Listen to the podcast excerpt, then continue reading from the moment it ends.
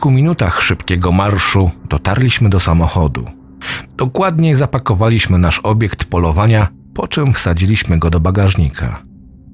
Kazaliśmy Maxowi, by zaczekał na nas w samochodzie. Zgodził się. Chwilę później zebraliśmy niezbędne rzeczy i zaczęliśmy się kierować do wieżyczki, w której mieliśmy nadzieję spotkać Chrisa. Nie gadaliśmy o dziwnych wydarzeniach z dzisiejszego dnia, nie mieliśmy pomysłu na wytłumaczenie tego, dlaczego ten zwierzak był 4 metry nad ziemią, albo dlaczego grupa nie odpowiada. Dochodziła godzina 18, przez to las stał się bardziej wrogi niż zwykle. Wszelaka czerń wlewała się w nas, jedynie ginąc w świetle latarki. Stale komunikowaliśmy się z Maxem. Pytał nas, czy już doszliśmy do punktu obserwacyjnego, czy nie widzimy nic dziwnego. Był bardzo zdenerwowany. W pewnym momencie głos naszego kumpla był ledwo słyszalny. Coś go przerywało. Krok za krokiem był coraz słabiej słyszalny, aż w końcu nie było go słychać w ogóle. Halo, Max, słyszysz mnie? Halo, Max! Powiedziałem zaniepokojony. Coś przerywa łącze, sprawdź częstotliwość, powiedział Oliwier. Jest, dobra, coś innego, przeryw. Czekaj, powiedziałem, po czym podbiegłem kilka kroków w tył, po czym kontynuowałem próbę skomunikowania się ze znajomym. Halo, Max, słychać mnie? Odbiór, powiedziałem sapiąc. Przez chwilę wsłuchiwaliśmy się w urządzenie. Ha, halo, chłopaki. To był Max. Halo, Max! Max, halo, coś przerywa łącze. Przez jakiś czas nie będziesz miał z nami kontaktu. Z nami wszystko dobrze. Czekaj na nas, za chwilę wracamy. Powiedziałem, by brzmieć pewnie. W głębi siebie nie byłem pewny, bardziej pasowało do mnie skołowanie. W tamtym momencie schowałem krótkofalówkę do plecaka. Kontynuowaliśmy drogę do wieżyczki, każdy krok dłużył się niemiłosiernie. Ale po krótkim czasie dotarliśmy do niej. Na górze nie świeciło się żadne światło, co dodało nam niepewności. Podzieliliśmy się, że Damian sprawdzi wieżyczkę, a ja rozglądnę się po okolicy, szukając śladów. Tak też zrobiliśmy. Oli zaczął się wspinać po drabince, a ja dalej szedłem po śladach prowadzących w głąb lasu. Mark, coś tu nie gra! wykrzyczał z góry. Co znalazłeś? zapytałem. Właśnie nic, jakby wyszedł. Są tu jego notatki i plecak? Wtedy na cały las było słychać huk wystrzału z karabinu. Oliwier szybko zszedł z wieżyczki i wiedzieliśmy, że musimy do nich dotrzeć jak najszybciej. Pędem zaczęliśmy się kierować w stronę jeziora, z miejsca, skąd padł strzał. Śnieg stawał się coraz bardziej zamarznięty, tak samo powietrze było chłodniejsze. W pewnym momencie, gdy my próbowaliśmy dotrzeć do miejsca, skąd padł strzał, z góry zaczęły na nas zlatywać niewielkie kubki śniegu, zapewne z pobliskich gałęzi. Obaj wyjęliśmy gogle narciarskie i założyliśmy na twarz, by śnieg nie dostał się nam do oczu i by nie przeszkodził w drodze do jeziora. Nie mam pojęcia, ile nam zajęła ta przeprawa. 20 minut, 25, ale w końcu dotarliśmy nad brzeg całkowicie zamarzniętego jeziora.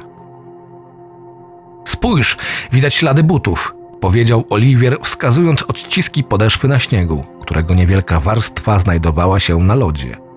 Widzę, tylko po co by się kierowali prosto na lód? Przecież mogli naokoło. Stwierdziłem. No, ale spójrz, tutaj też jest ślad i to nie jest odcisk naszych chłopaków, powiedział. Trzy odciski stóp i czegoś jeszcze, może jakiś zwierzak. Nie wiem, to na pewno nie są odciski człowieka. Chodźmy za nimi. Powiedziałem twierdząco. Pojebało cię? No co, masz lepszy pomysł? Jak tak, to proszę się nim podzielić teraz, bo czas nas goni. Powiedziałem zirytowany. Jak tak bardzo chcesz się bawić w bohatera, to chodźmy naokoło, a nie jak debile przez jezioro. Stwierdził mój towarzysz. Nieważne, co za nimi szło, może im coś teraz grozić. Nie mamy czasu na kłótnię czy obchodzenie wielkiego jeziora naokoło. Musimy się przedostać na drugi brzeg. Gościu, to coś szło na dwóch nogach. Sam widzisz ślady. To nie było zwierzę. Z tym faktem ciągniesz nas na środek jeziora? Gdy on próbował mnie przekonać do marszu dookoła stawu, to ja wtedy wyciągnąłem z plecaka sznur do wspinaczki. Ten sam, który Oliwier użył do ściągnięcia wilka z gałęzi i zacząłem się wiązać wokół tułowia i podałem pozostałą część Oliwierowi. Co ty odwalasz? Zapytał zaskoczony. Jak się boisz przejść przez to jezioro, to mamy chociaż zabezpieczenie, jakby pod którymś z nas załamał się lód. Mamy chociaż cień szansy, by wyjść z tego cało. Dobra, ale jak umrę, to cię zabiję. Chwilę później obaj byliśmy związani i stąpaliśmy po lodzie, nie cienkim, ale wciąż. W mojej głowie wiło się mnóstwo pytań. Czy chłopakom nic nie grozi? Jak tak, to co im zagraża? Co za nimi poszło na sam środek jeziora? Dlaczego sygnał krótkofalówki tak nawala? Gdzie Chris? I wiele więcej.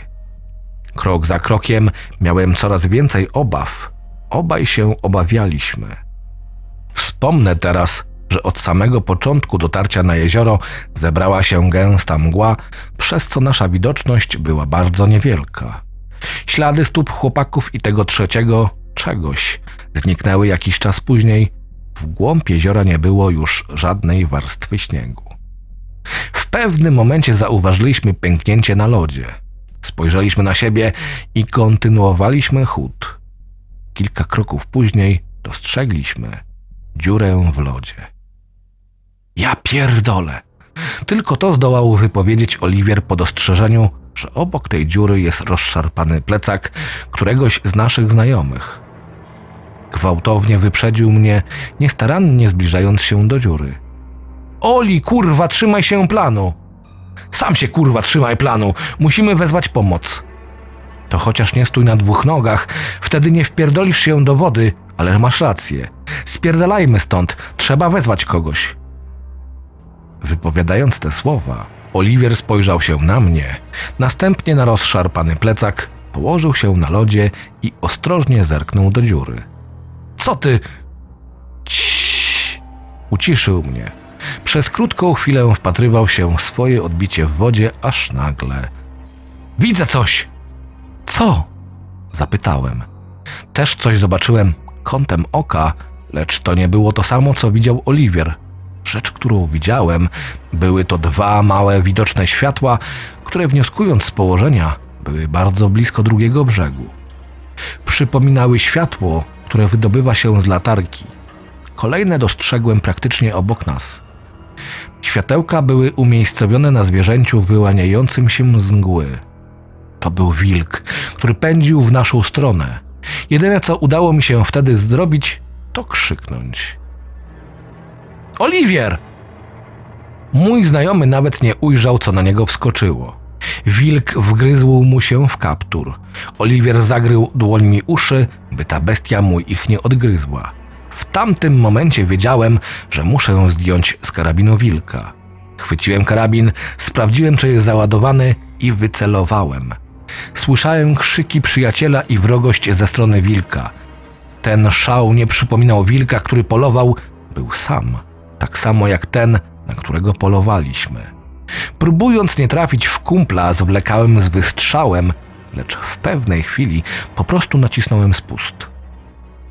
Pocisk trafił i przedziurawił bok wilka. Siła była tak wielka, że odrzuciła zwierzę, które wpadł do wody. Wilk w tamtym czasie trzymał szczękami kaptur kolegi, więc wpadając do wody, zabrał ze sobą Oliego. Zaczęli znikać w odmętach jeziora. Chwyciłem za sznur i ciągnąłem go w swoją stronę. To nic nie dawało. Wiedziałem, że mu nie pomogę w ten sposób. Zacząłem iść do tyłu, cały czas trzymając linę i próbując go wyciągnąć z wody. Wtedy obróciłem się. Te dwa światełka, które widziałem na drugim brzegu, zbliżały się do mnie powoli i z każdą sekundą były coraz większe i większe. W pewnym momencie dostrzegłem zarys tego czegoś, to było wielkie i chude, i te dwa światełka były jego oczami. Wielkie, świecące oczy. Wiedziałem, że zostając tu nie pomogę nikomu, więc odciąłem scyzorykiem linę i pognałem przed siebie. Biegnąc starałem się nie poślizgnąć. Usłyszałem krzyk tej istoty. Był nieludzki, był połączeniem krzyku ptaka z jakimś nieokreślonym zwierzęciem. Czysta dzikość. W trakcie ucieczki ogarnął mnie przenikliwy chłód. Powietrze stało się dużo chłodniejsze i zebrał się zimny wiatr. Gdy już dobiegłem do brzegu, postanowiłem zostawić to, co mi się nie przyda w ucieczce i będzie po prostu mnie spowalniać. Wziąłem ze sobą karabin, krótkofalówkę, latarkę i scyzoryk. Spojrzałem za siebie, dostrzegłem go. Jedyne co robił, to wrzeszczał. Musiałem uciekać. Przedzierając się przez śnieg szybciej niż zwykle, widziałem jak spadał z okolicznych drzew i rozbijał się pod nimi, tworząc coraz większe zaspy. W całym lesie był chaos. Wszem i wobec było słychać krzyk stworzenia ścigającego mnie, wiatru, który poruszał drzewami, przez co śnieg ulatniał się z górnych partii i mój oddech, przerażony oddech. Dotarłem do punktu obserwacyjnego. Zważając, że do samochodu mam około kilometr biegu przez zaśnieżony las, postanowiłem tam się schronić. Wchodząc, zamknąłem drzwi i zastawiłem je krzesłem. Stanąłem na środku małego pokoju z karabinem w dłoniach i wyczekiwałem najgorszego. Słyszałem, jak okrąża wieżyczkę. Jego sapanie. Przynajmniej przestał krzyczeć, ale wciąż byłem przerażony. Zdjąłem gogle i wywaliłem je w kąt pokoju. W pewnym momencie wszystko ucichło. Nie było słychać tej istoty. Nie okrążał. Nie dałem się zwieść. Wciąż celowałem w drzwi. Kątem oka sprawdzałem, czy czegoś nie ma za oknem, bo może mógł się spiąć. Byłem bardzo wyczulony na wszelkie dźwięki, wsłuchiwałem się w nie. Po pięciu minutach opuściłem broń. Powoli podchodziłem do okien, wolno wyglądałem przez nie. Nic nie zauważyłem. To coś się ukryło. Byłem w potrzasku. Nie zostało mi nic więcej niż przeszukanie pomieszczenia, by wspomóc siebie w ucieczce albo chociaż coś, dzięki któremu bym mógł się skontaktować z Maxem albo kimkolwiek. Przeszukując biurko, znalazłem notes Chrisa. Zapisywał wszystkie istotne informacje z każdych dni, zapisywał progres z polowania. Miał swój własny dziennik. Sprawdziłem zapiski z dzisiejszego dnia. Godzina 14.24. Strefa pierwsza. Mark i Oliwier znaleźli zwłoki wilka na drzewie. Zaznaczyli, że ciało wygląda jakby było przechowywane w skrajnie minusowych warunkach. Godzina 14.50. Strefa pierwsza, strefa druga.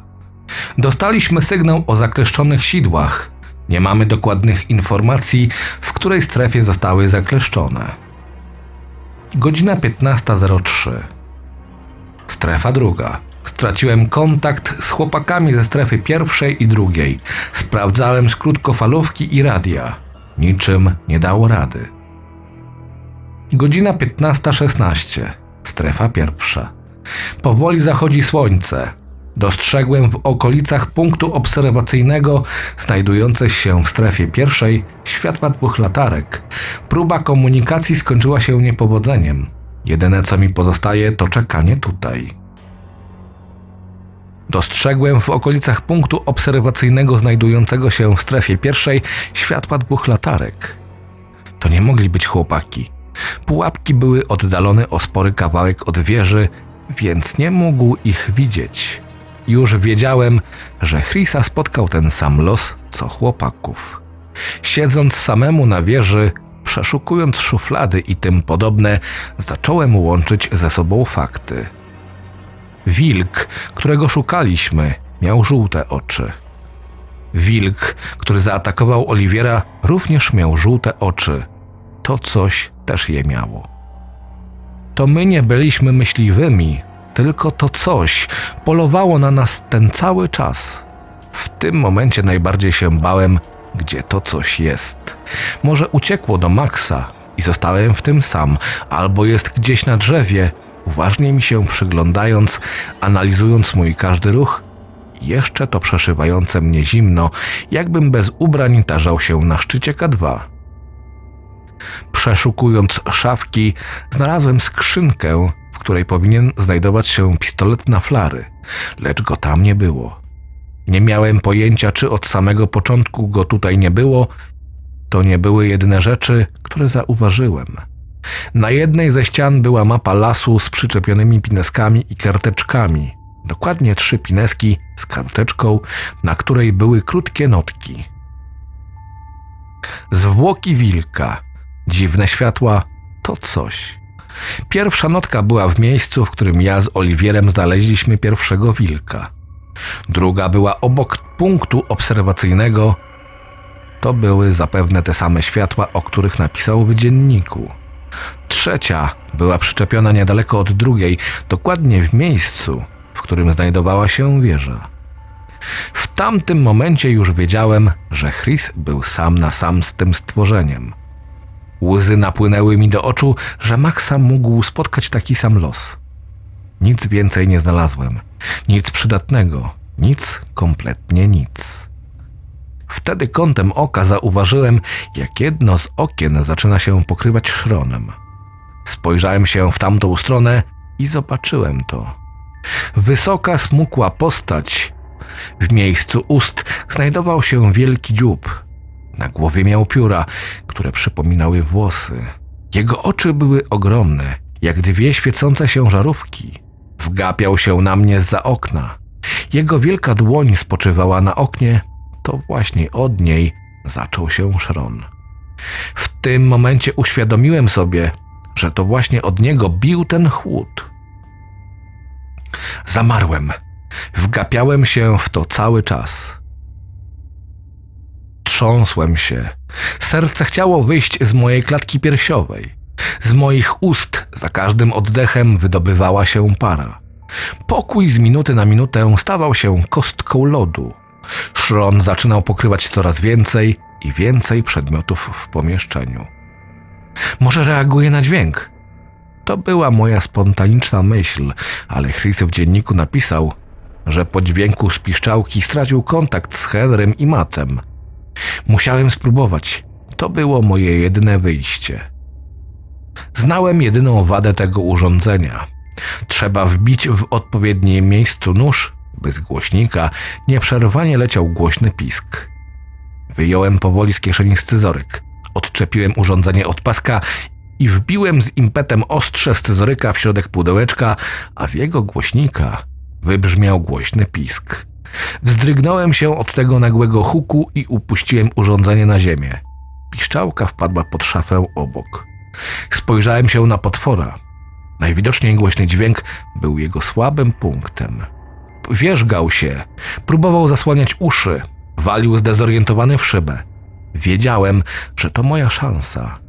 Głośne dźwięki to jego słaba strona. Nie mogłem uciec przez drzwi. Musiałem innym sposobem to zrobić. Kolbą karabinu wybiłem szybę, która była za mną.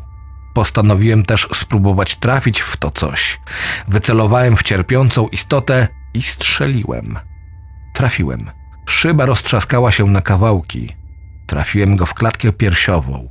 Po dostaniu kuli upadł na podłogę. To była moja szansa. Usunąłem ostrożnie części szyby, by się na nie nie nadziać. Postanowiłem skoczyć na okoliczne drzewo i wpaść w zaspę idealnie znajdującą się pod nim. Skoczyłem. Wpadając na drzewo, chciałem się złapać gałęzi, lecz nie udało mi się. Spadłem z drzewa, obijając się o resztę gałęzi, wpadając w zaspę. Leżąc w śniegu, odczuwałem ból wszystkiego.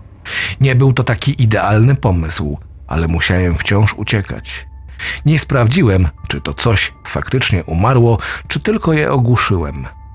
Wychodząc z muldy, wciąż było słychać pisk z głośników. To zagłuszało wszystkie inne dźwięki. Ruszyłem obolały w stronę samochodu. Cały czas oglądałem się za siebie. Ze strachu, że to coś za mną idzie, nasłuchiwałem wszystkich dźwięków. Dopiero po około 400 metrach skapnąłem się, że nie zabrałem ze sobą karabinu. Musiał zostać w zaspie, pomyślałem. Mógłbym się założyć, że co rusz z każdej strony nachodziły mnie odgłosy kroków stawianych na śniegu, sapania, pomrukiwania. Byłem przerażony i wykończony jednocześnie. Po dziesięciominutowym truchcie widziałem już światło z reflektorów naszego samochodu. Już tak blisko! Wybiegłem na drogę, pośliznąłem się i uderzyłem głową o zamarznięty asfalt i straciłem przytomność. Obudziłem się w sali szpitalnej, cały obolały, połowa mojej głowy była zakryta bandażami. Obok mojego łóżka siedział Max. Panie doktorze, obudził się! Wykrzyczał. Chciałem coś powiedzieć, lecz moje usta były usztywnione. Nie wiedziałem, co się dzieje. Byłem zdezorientowany. Po chwili do sali wbiegł doktor. Proszę nic nie mówić. Podczas upadku uszkodził sobie pan żuchwę. Kilka dni nie będzie pan zdolny nic powiedzieć. Powiedział. W pewnym momencie usłyszałem dźwięk z telewizora, który był na korytarzu. Z ostatniej chwili. Z jeziora wyłowiono zwłoki dwóch myśliwych. Ciało Oliwiera M. i Henry'ego K. Napotkano też na ciało wilka, który był wgryziony w kaptur Oliwiera M. Sekcja zwłok Henry'ego K. Sekcja zwłok Henry'ego K. wskazywała na przechowywanie w niskiej temperaturze przez dłuższy czas. Ratownicy wciąż szukają pozostałych dwóch zaginionych osób.